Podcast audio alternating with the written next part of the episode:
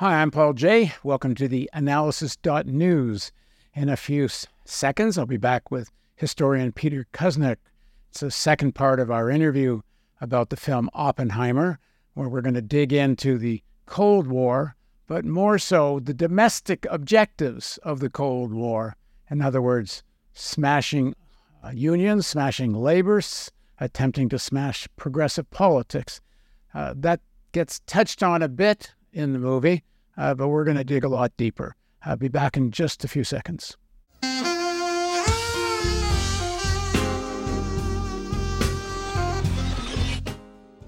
In my last interview with Peter Kuznick, we discussed the Oppenheimer film, as I said, and we got we talked about what the film got right and what the film got wrong about the history of the bomb. Today, we're going to look at the domestic objectives of the Cold War and why the Cold War, as such, usually refers to the post World War II world and is usually described as a geopolitical struggle. There were clear domestic objectives in McCarthyism and the House of Un American Activities Committee. People were uh, accused of being agents of the Soviet Union, but it really wasn't much about that. It was, and you'll find out what it was more about. In fact, the forces behind McCarthyism had been at work long before the war.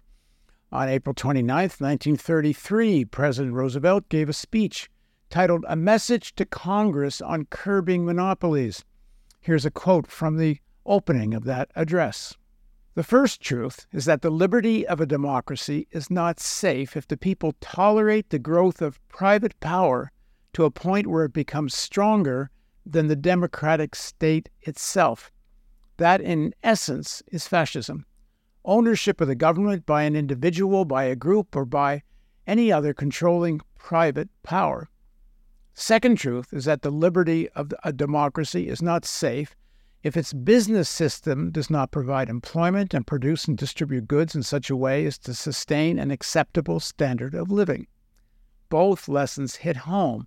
Among us today, a concentration of private power without equal in history is growing. Uh, now, again, that was 1938. It could have been written yesterday, I suppose.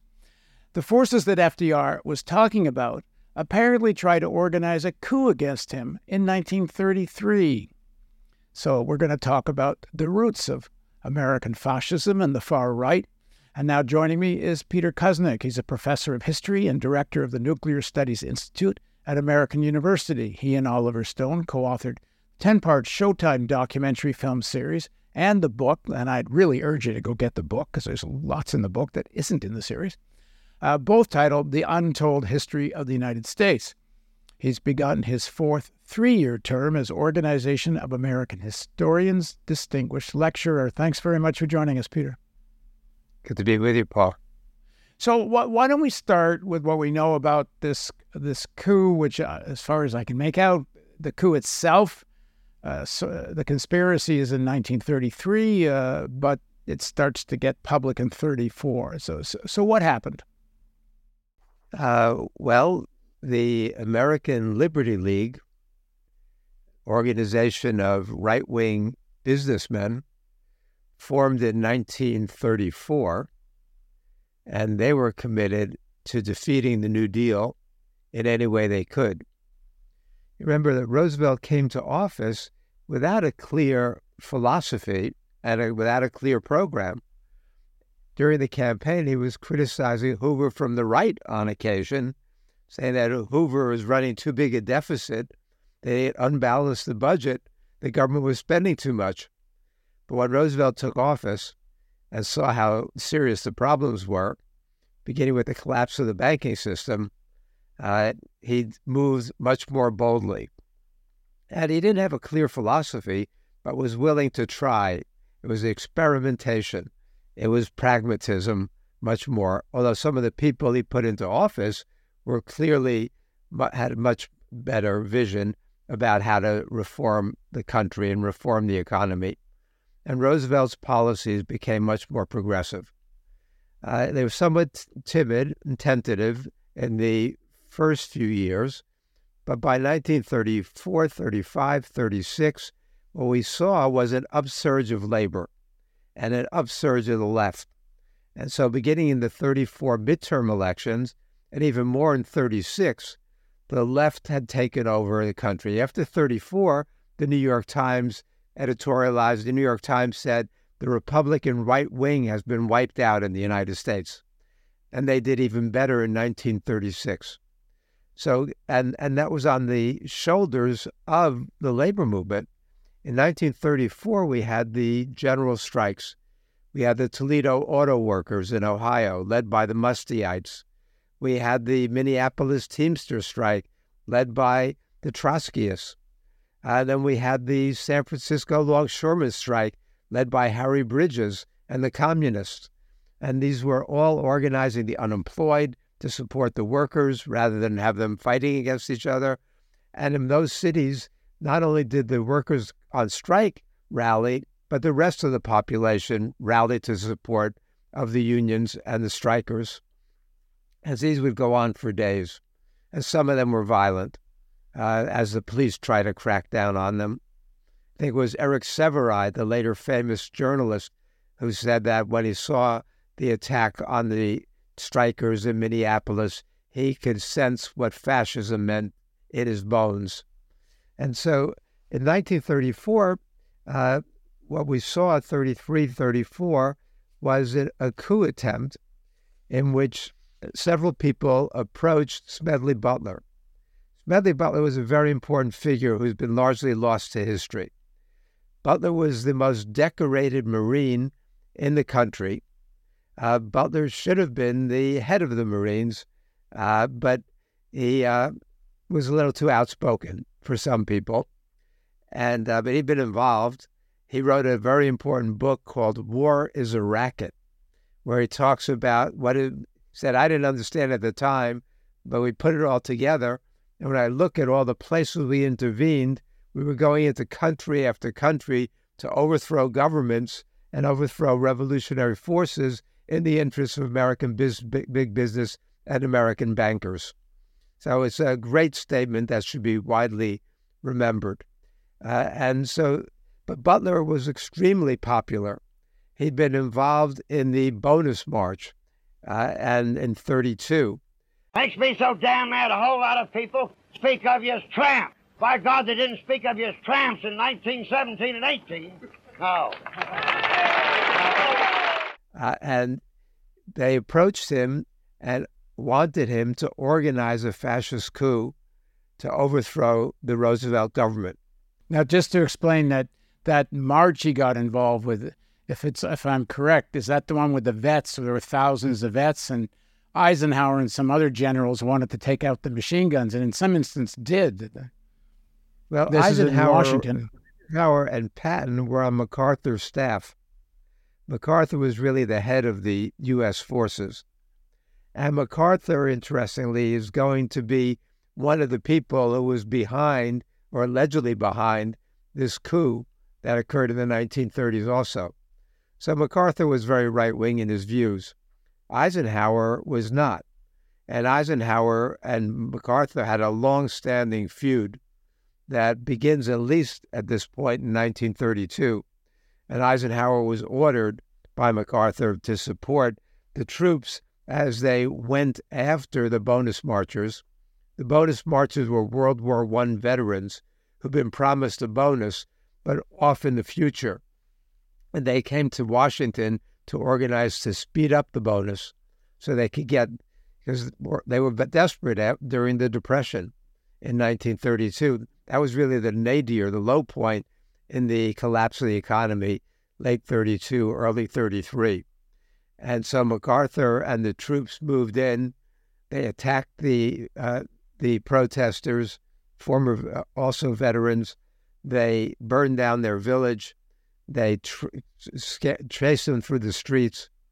And when Roosevelt saw this, he turned to his associate who he's with and says, This will get me elected because Hoover was blamed for this.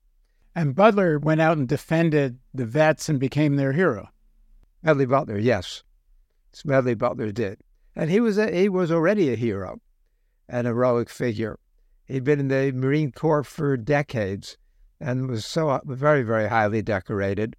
Uh, and so uh, they approached him in 34, knowing that he was the most popular figure among the military and the veterans, and he could organize a coup if he was so inclined, but he was not. The upshot of the whole thing was that I was supposed to lead an organization of 500,000 men, which would be able to take over the functions of government.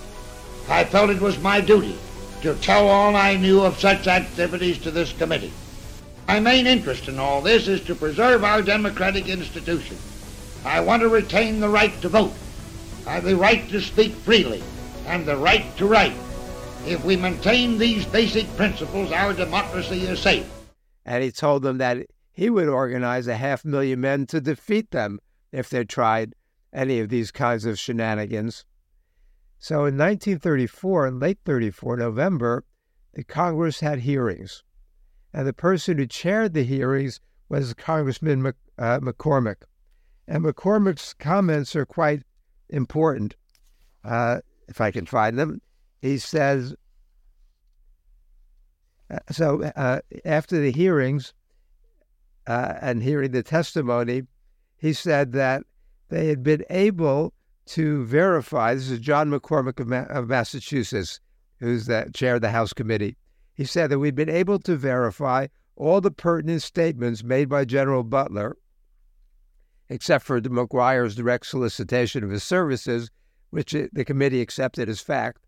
and they concluded that, quote, attempts to establish a fascist organization in the United States were discussed, were planned, and might have been placed in execution when and if the financial backers deemed it expedient. So the evidence is overwhelming. Even though at the time the New York Times trashed Butler and said this was all made up, make believe. Well, they weren't the only ones, but the New York Times was a very conservative newspaper then, and we could say the same thing now, but it's a different form of conservatism. Uh, so the, the, the Times was clearly against Butler, the New Deal, the, kind of reforms that were taking place uh, but the 30s were a very interesting period, which is why I like to teach courses on the 30s, because we had so much radicalism. You know, a big debate is was the 30s the red decade? And you and I have talked about that in the past. Uh, but if it wasn't the red decade, there was certainly a decade in which the communists and socialists and reformers and radicals were reaching a large proportion of the American people and it was and the overwhelming view was that capitalism had failed, and that the evidence of that, just like the evidence of climate change now for people who are not believers, is all the floods and the fires, the extreme weather they see around them. Well, the evidence in the 30s of the collapse of communism, of collapse of capitalism, was all the unemployment and the suffering and the misery. And so Roosevelt moved in with New Deal programs to in many ways ameliorate and assuage some of that suffering. And the New Deal succeeded in that regard. And the New Deal put people back to work. And the New Deal built roads and it built parks and it built airports and it clothed people and did and supported the writers and supported uh, all kinds of what would be considered far to the left of the progressive wing of the Democratic Party today, or at least some of them.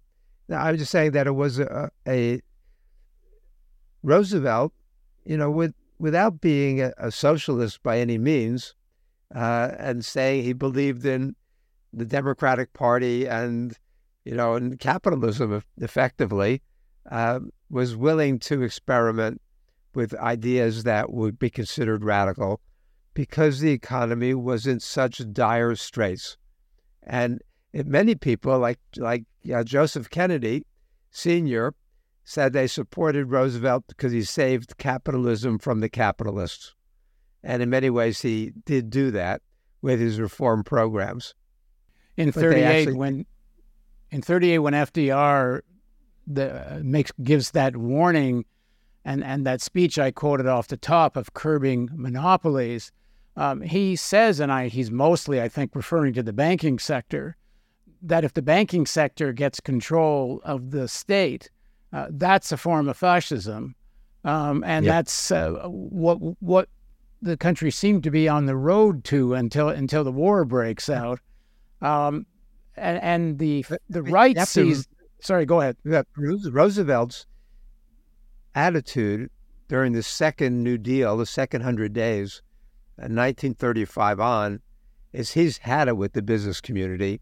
He tried to placate them, tried to be an Obama and bend over backwards to placate the bankers in some ways.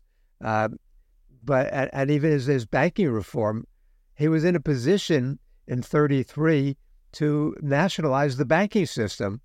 And many experts at the time said he could have done it without a word of protest, but he chose not to do that. But by 35, he had had it.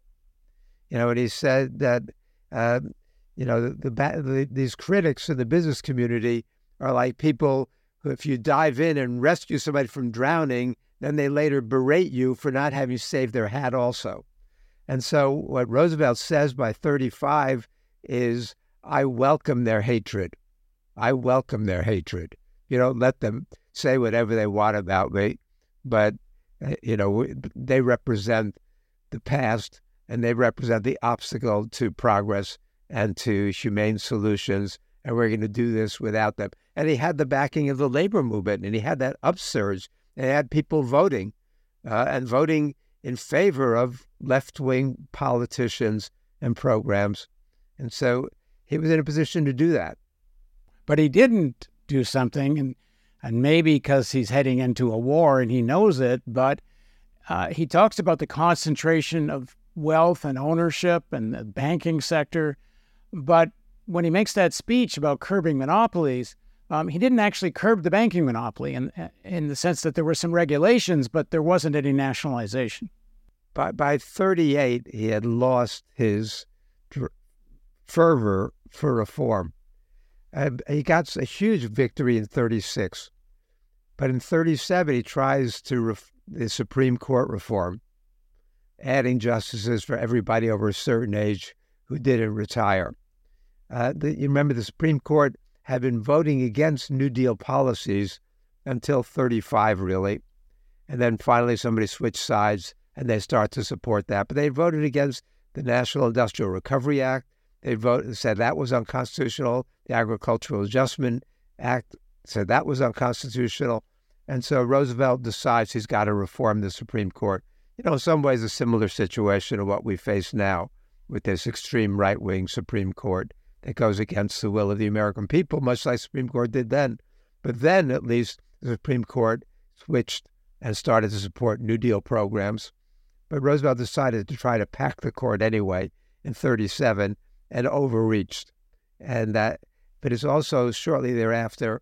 Well, then what happens at 37 is he decides that he's going to rebalance the budget and he cuts a lot of the New Deal spending and the economy plummets into another recession in 1937.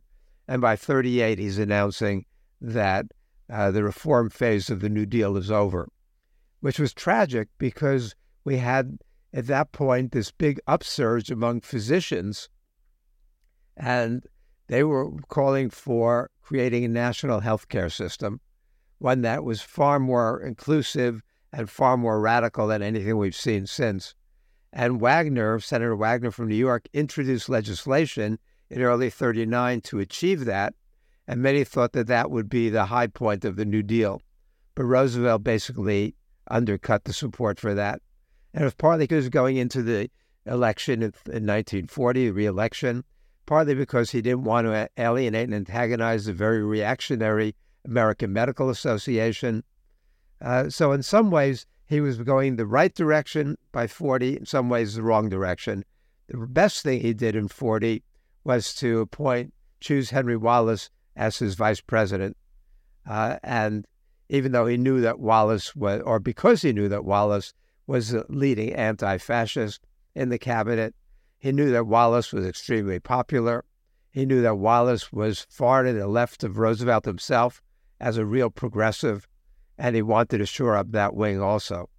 Uh, and so that was among the most visionary things that Roosevelt did.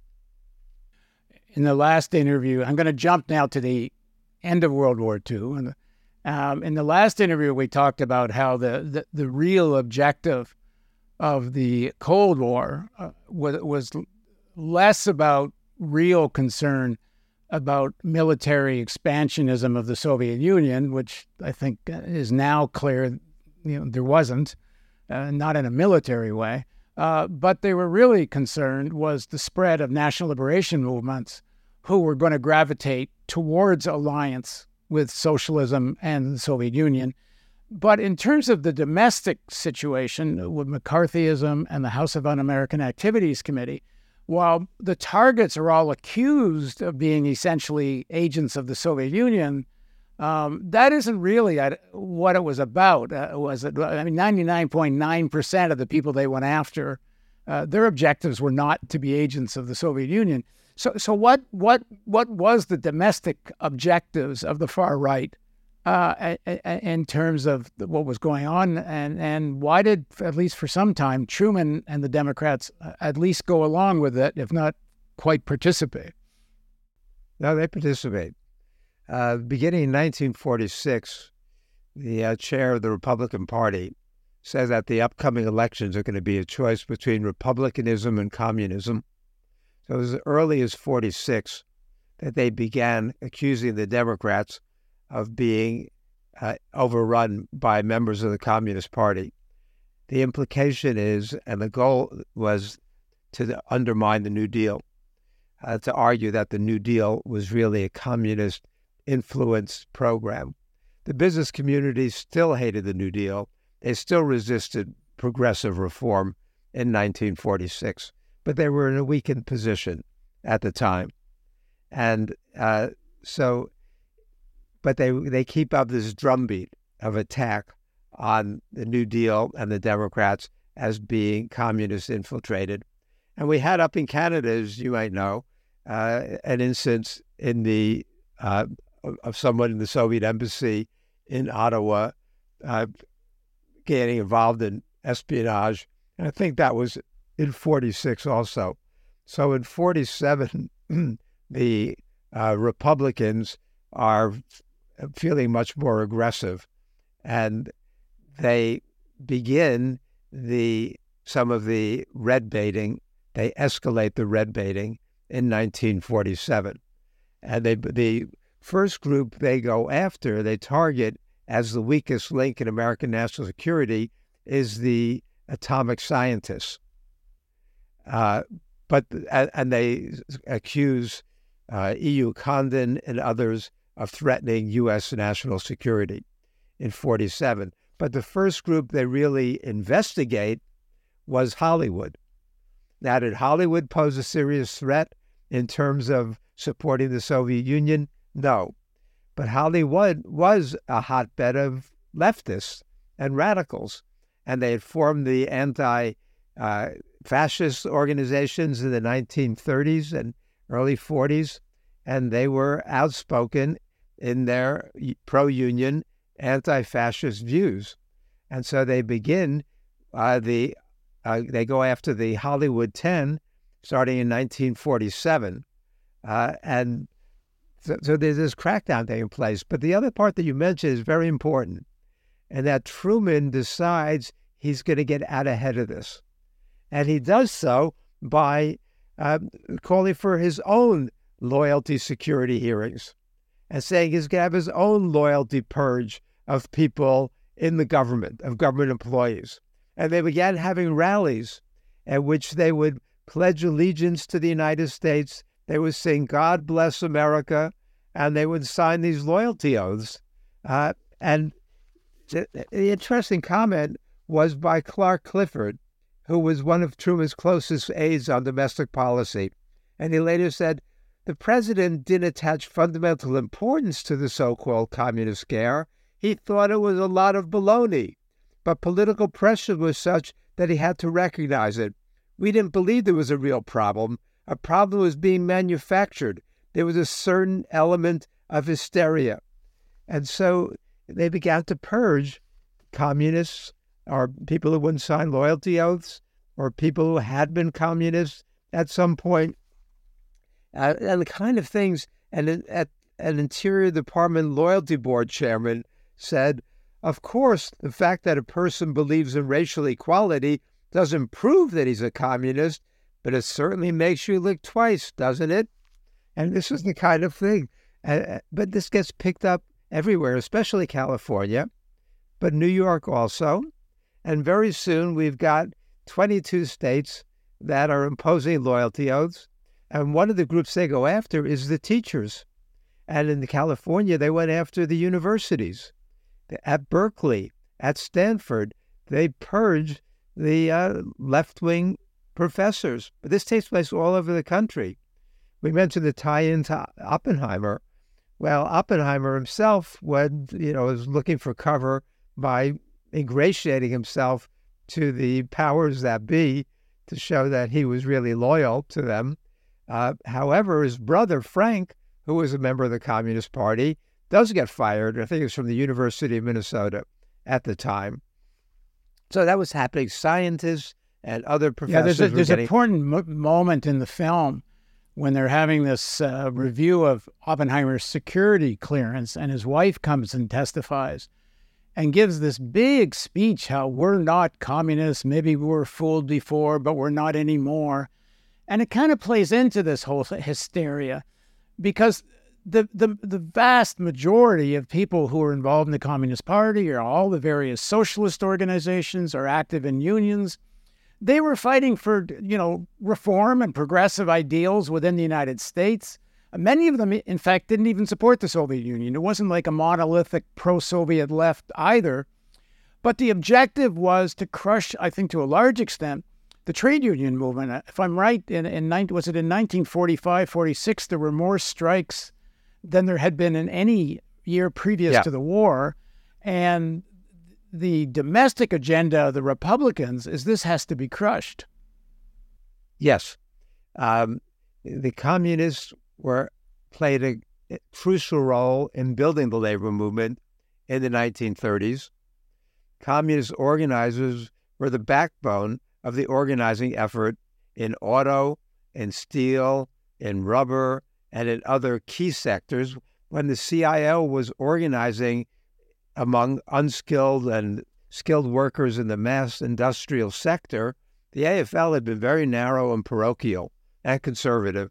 And now the CIO comes on the scene in 35, and the communists are the principal organizers. The communists were also the leading spokes, leading organization speaking out for black civil rights in the United States, for integrating baseball. Jackie Robinson, despite his later testimony against Paul Robeson, uh, they were in the forefront of the anti fascist movement, which is why the 39 reversal during the Nazi Soviet pact is so appalling to many people because the communists have been the leaders of the anti fascist movement until Hitler and Stalin signed that pact in 39. And then the communists quiet down on their anti fascism. Many people hated the opportunism. But the communists were, and the Soviet Union was seen in many ways very positively in the 1930s, partly out of ignorance. People didn't know the atrocities of Stalinism yet. But the in the early 30s, and I've written about this, the Soviet Union was being portrayed not only in the Nation and the Republic, but also in Business Week, uh, Christian Science Monitor. Uh, I mean, all the very cons- Wall Street Journal, conservative publications, as the only country in the world that had not been touched by the Depression. When the Soviet Trading Organization, there was a rumor in the early 30s uh, that that Amtorg was going to be hiring American workers to go to work in the Soviet Union. Thousands stormed the Amtorg offices the next day. American workers wanted to go to the Soviet Union to find work, and they had this vision that the Soviets were providing whole education, uh, housing, health care, the kind of safety net that the capitalist countries were not providing. A lot of that was overblown. There were terrible things happening in the Soviet Union, as we later learned. But the Soviets were seen as the country that was organizing their five year plans around science and technology. And so American scientists were greatly influenced as they became increasingly left wing in the 1930s, greatly influenced by the Soviet model. And the physiologist conference in, in Russia and the Soviet Union in 1935 was the high point, really. But there was this great lot of exchanges between the American and the Soviet scientists in the 30s. And the Americans were envious of the Soviets until later in the decade when some of their allies are getting purged and disappearing. And they start to wake up a little bit to the ugly side of Stalinism. The uh, there's so much of this history we can talk about, but I'll, I'll, kind of jump to a point. You know, I'm, people that watch the analysis know I'm working on this film uh, based on Daniel Ellsberg's uh, work, and he writes about you know whatever was going on domestically in the Soviet Union, uh, and as you say, atrocities and and the, the development of a police state. But but Ellsberg came to realize that, in fact, what he had thought that Stalin was another Hitler seeking world domination, he says that turned out to be a fantasy, that the Soviet Union did not have these kinds of global military objectives, and that the American elites knew it. Uh, but it was very convenient to keep portraying that as as the you know the Russians are coming, the Russians are coming, and to a large extent because it helped intimidate and crush uh, the left at home. Yeah, and we see a lot of that going on today, very, very similar. People who attribute to Putin this vast plan to take over the world, I think are wrong. you know, the, the, I don't think Putin has that kind of vision, but I have a lot of, I know a lot of people, very intelligent people, who disagree with me fervently on this question about Putin's motivations. Yeah, I, I disagree with you a little bit on this. When I look at some of the ideological, philosophical uh, uh, appeal of Putin to some of the uh, really pro, even pro-fascist, pro-Nazi Russians, um, uh, he it's as bad as the Ukrainians' revival uh, of the Ukrainian fascists. But I, I would like I would say if Canada could uh, Pierre Tru- uh, Justin Trudeau, I should say, he would love to rule the world. I mean, I think it's inherent in all these bloody governments and systems. Um, uh, uh but but let's not argue about Putin right now. But but the, the certainly the accus- the overblown accusations are similar. Let me just say that, let me just say that I'm also a harsh critic of Putin. I'm not a fan of Putin by any means, and I don't support the invasion of Ukraine. Yeah, I know that. Yeah. But yeah, anyway, for, certainly it's overblown. Uh, the, the worst thing that's overblown about Putin, I think, is the total hypocrisy of the people that are overblowing it. Uh, you know, the, uh, you know, if anyone's tried to rule the world, it's the U.S. So it's very hard for them you know, to to have any credibility uh, accusing someone else of that. But let's let's park that for another day. Um, and I know you agree with what I just said. Yes. Um, so so so, but the essentially, thing there's been the.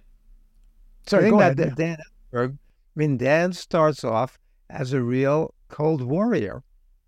I remember some of the first discussions that he and I had were comparing where I was coming from in the. You know, I wasn't smart, and you know, alert enough yet in the fifties, but you know, later my views on the early Cold War and, and Dan's were a little bit different still, uh, and you know, Dan starts off as a real hardline anti communist and a cold warrior. And it's his gradual awakening that allows him to do what he did with the Pentagon Papers, to be the critic he became of Vietnam. Uh, but even before he gets that realization, as you know, he's already becoming a very strong critic of U.S. nuclear policy, right. even before he his worldview broadens. Uh, but the point you were making before about 45 and the, them wanting to go after labor is absolutely correct. You know, uh, and, and it's going to take a little bit of time before they can. But they do put into the 1947 Taft Hartley Act, which Truman vetoed, um, they put into there section, section 9H. And section 9H effectively calls for affidavits to be signed by the leaders of the unions. Uh, and the communists had not only organized the CIO and the mass industrial unions in the United States, uh, about probably 20% of the communist, of 20% of the CIO unions were communist dominated after World War II. And what we see in 47, 48, and even a little bit later is the purging of the left wing of the labor movement.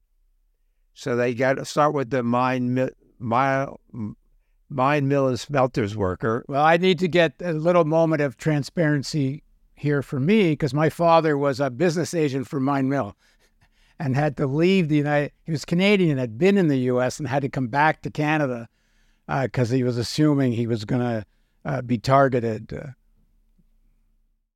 uh, yeah, yeah. The mine, the, they were a very progressive union, communist dominated, uh, but so was the UE, United Electrical Workers, which was a huge union.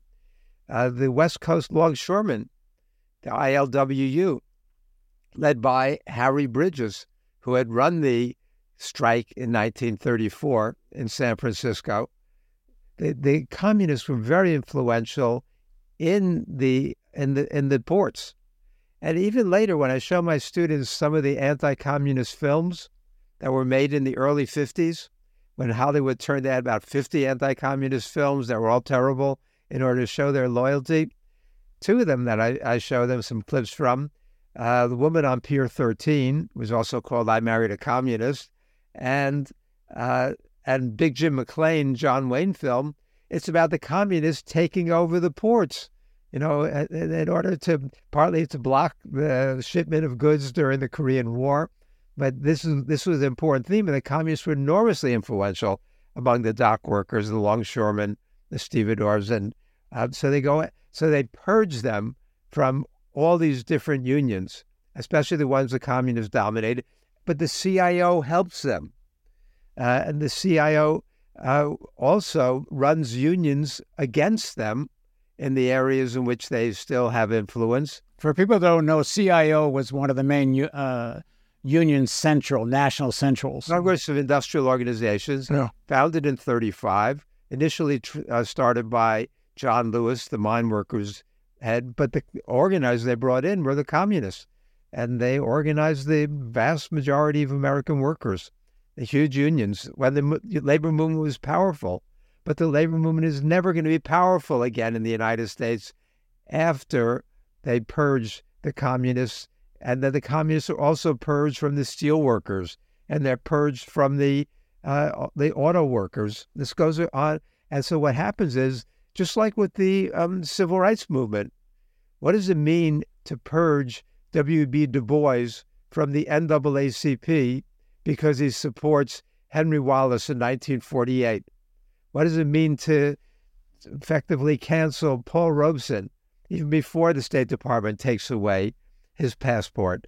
I mean, we see this with the left wing of the civil rights movement.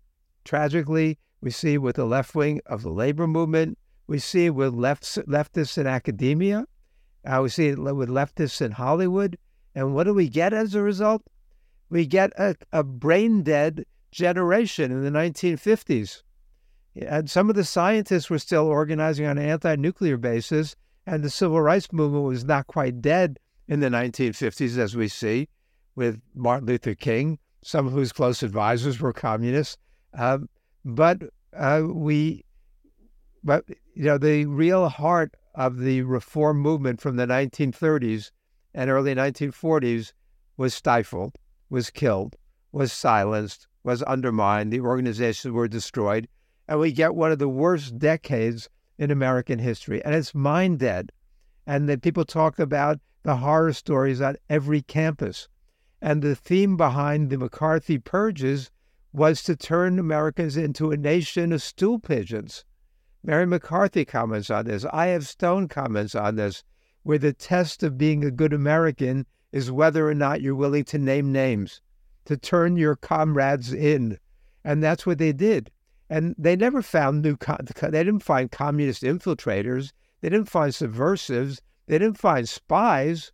What they did was if you were called before the committee in order to redeem yourself, you had to name names. And if you didn't know the names of anybody, they'd give you the names of people And then, and that happened frequently. And so the people tried to restore their reputation by going before these committees and naming names. And every studio had their clearers, their smear and clear committees, uh, and and you know. But if you look at who the people they went after were, the ones who formed the Committee on the First Amendment in 1947 to support the people who were being uh, victimized in Hollywood. This, some of the names I'll just throw out there. These were the ones who defended against the red baiters in Hollywood: Gregory Peck, Lucille Ball, Burt Lancaster, Robert Ryan, Frank Sinatra, Edward G. Robinson, Robert Young, uh, Paulette Goddard, Henry Fonda, Katharine Hepburn, Pete Seeger, Leonard Bernstein, Ethel Barrymore, Eddie Cantor, Kirk Douglas, um, Deanna Durbin, Ava Gardner, Benny Goodman, Walter Huston, Fritz Lang, Peter Lorre, Groucho Marx, Orson Welles, Lauren Bacall. I mean, it, it goes on and on. And That's all of these people, you know, risking their own careers. And for those younger people who have never heard of most of these people, these were the, you know, amongst the biggest stars in Hollywood, which is why they could do. And this. on the other side, you have the John Waynes and the Ronald Reagans. Ronald Reagan, especially as the head of the president of the Screen Actors Guild. You know, Reagan was working with the FBI to purge members and for being disloyal. So, uh, yeah, there was a fight going on. Uh, but the majority of the creative people in America, the writers, the Hollywood ma- filmmakers, the artists, the scientists, the academics, were all on the left. And if they weren't members of the Communist Party, they were supporters and through the Communist Party front groups. And, and the reform movement in the United States was killed. And we don't see it reemerge until the mid to late 1960s. And the Vietnam War. 17 years, yeah, uh, when the left is going to be driven underground, largely silenced, discredited. And what they managed to do is equate dissent with disloyalty. That's the dangerous thing. We see that happening again when those of us who are critics of U.S. policy on Ukraine are accused of being Putin's, you know, dupes and, you know, Putin apologists. Most of the people who are want to see peace in Ukraine hate what Putin's doing and don't support that. But that doesn't mean we want to see nuclear war or that we want to see unending war in Ukraine with another half a million dead and wounded a year from now and no progress being made. So, I mean, the, but that same kind of neo McCarthyism that we see playing out now is the same as what was happening then. And the media has always been dominated by those people. We know from the documents that came out how many of the people in the media, uh, which is why you need to be doing these kinds of shows, were on the CIA payroll. Hmm. And have always been. And now they're not necessarily on the CIA payroll, but they're on the CNN and MSNBC and Fox News payrolls. All the admirals and generals that come out every day. When people who are critics in any way are not allowed to breathe a word on mainstream American television or really radio. I mean, I saw what happened with Oliver Stone and me when it came to even NPR. If you're a, a critic of American empire and you call it out for what it is, you can't, you even get canceled at NPR. You know, and, and after we did some of them, you know, we did an initial round of shows on MSNBC and CNN and elsewhere. But then, but that way, silenced us after that. Yeah, I mean, you and only that because of Stone's celebrity. If it hadn't been for that, you wouldn't have got a minute on uh, those networks. Right. And I don't get a minute now on mainstream television. I do 230 TV interviews around the world on mainstream television, every other country except in the United States, my own country. I got to know Gore Vidal pretty well before he died. I, you know, in the late 60s, Gore Vidal was one of the most prominent political pundits on television. There's the famous debate between him and Buckley Jr. Uh, during the Democratic Party convention, a massive celebrity in the media. And as his critique became more uh, sharp on U.S. foreign policy, U.S. imperialism, he would use those words, empire, he disappeared from mainstream media Yeah. He wrote, talked about American Empire a little too openly. But not just me and Oliver, you know, Howard Zinn never would get on mainstream media. No, Chomsky, Dan Ellsberg. At the end, Dan had all this applause, right? They finally recognized Dan's great contribution to humanity, and he was getting lionized. But between the Pentagon Papers and the end of his life, uh, he was very rarely getting that kind of public acclaim. And, and when they did interview him and over and over again in, in the few months before he died, it was all about whistleblowing and the Pentagon Papers. They didn't want to talk about his critique of American nuclear policy, uh, American uh, war policy in general. He barely got asked about those things. But he, that's what he wanted to talk about. Yeah, well, they're going to have yeah. to watch our film. By the way, it's going to be called How to Stop a Nuclear War, but it's too early. There's nothing to see yet. We're, we're at least a year away. Um, listen, we, there's a lot we more we can talk about all this, and uh, and I so I think we're going to have to do another uh, another segment because this uh, this attempt by the far right to if they can't win an election to use extra parliamentary means to get power. Uh, January 6th uh, wasn't the first time. Uh, there's a whole history of this, including what happened around Kennedy. Uh, so uh, let's not get into it now. I'll just tease it. Uh, but the far right, yeah, go ahead. Just, yeah. Tease it. Those recent statements by Paul Landis, this uh, Secret Service agent who was in the car behind Kennedy's when he got shot, about the magic bullet, that totally discredits the magic bullet theory, the idea of the lone assassin. I mean, this is really devastating to the people who made that case and the Warren Commission. It's really exposed the hollowness of that claim, which most Americans didn't believe from the get go. You know, and even before Oliver's movie JFK came out, Americans were not buying the Warren Commission report. Well, I, I would recommend everybody go back, especially younger people who probably haven't seen this, but go watch Seven Days in May uh, which was is about an attempted uh, right wing military coup against a pre- uh, sort of s- centrist, progressive candidate uh, president who just wants to have an arms limitation treaty with with the Soviet yes. Union, and they try to overthrow him. Um, I just found out recently that apparently Kennedy actually asked Frankenheimer to make that movie because he thought such a thing might happen to him. Okay, I'm not going to say any yeah. more now. We'll do it more later. We're, we're going to do another one in a few weeks. Uh, thanks very much, Peter. Thank you, Paul. And thank you for joining us on the analysis.news. And please don't forget that we can only do the, this if, if you donate. You can go to the website, theanalysis.news, click the donate button, get on the email list, and uh, we'll be back with more. Thanks again.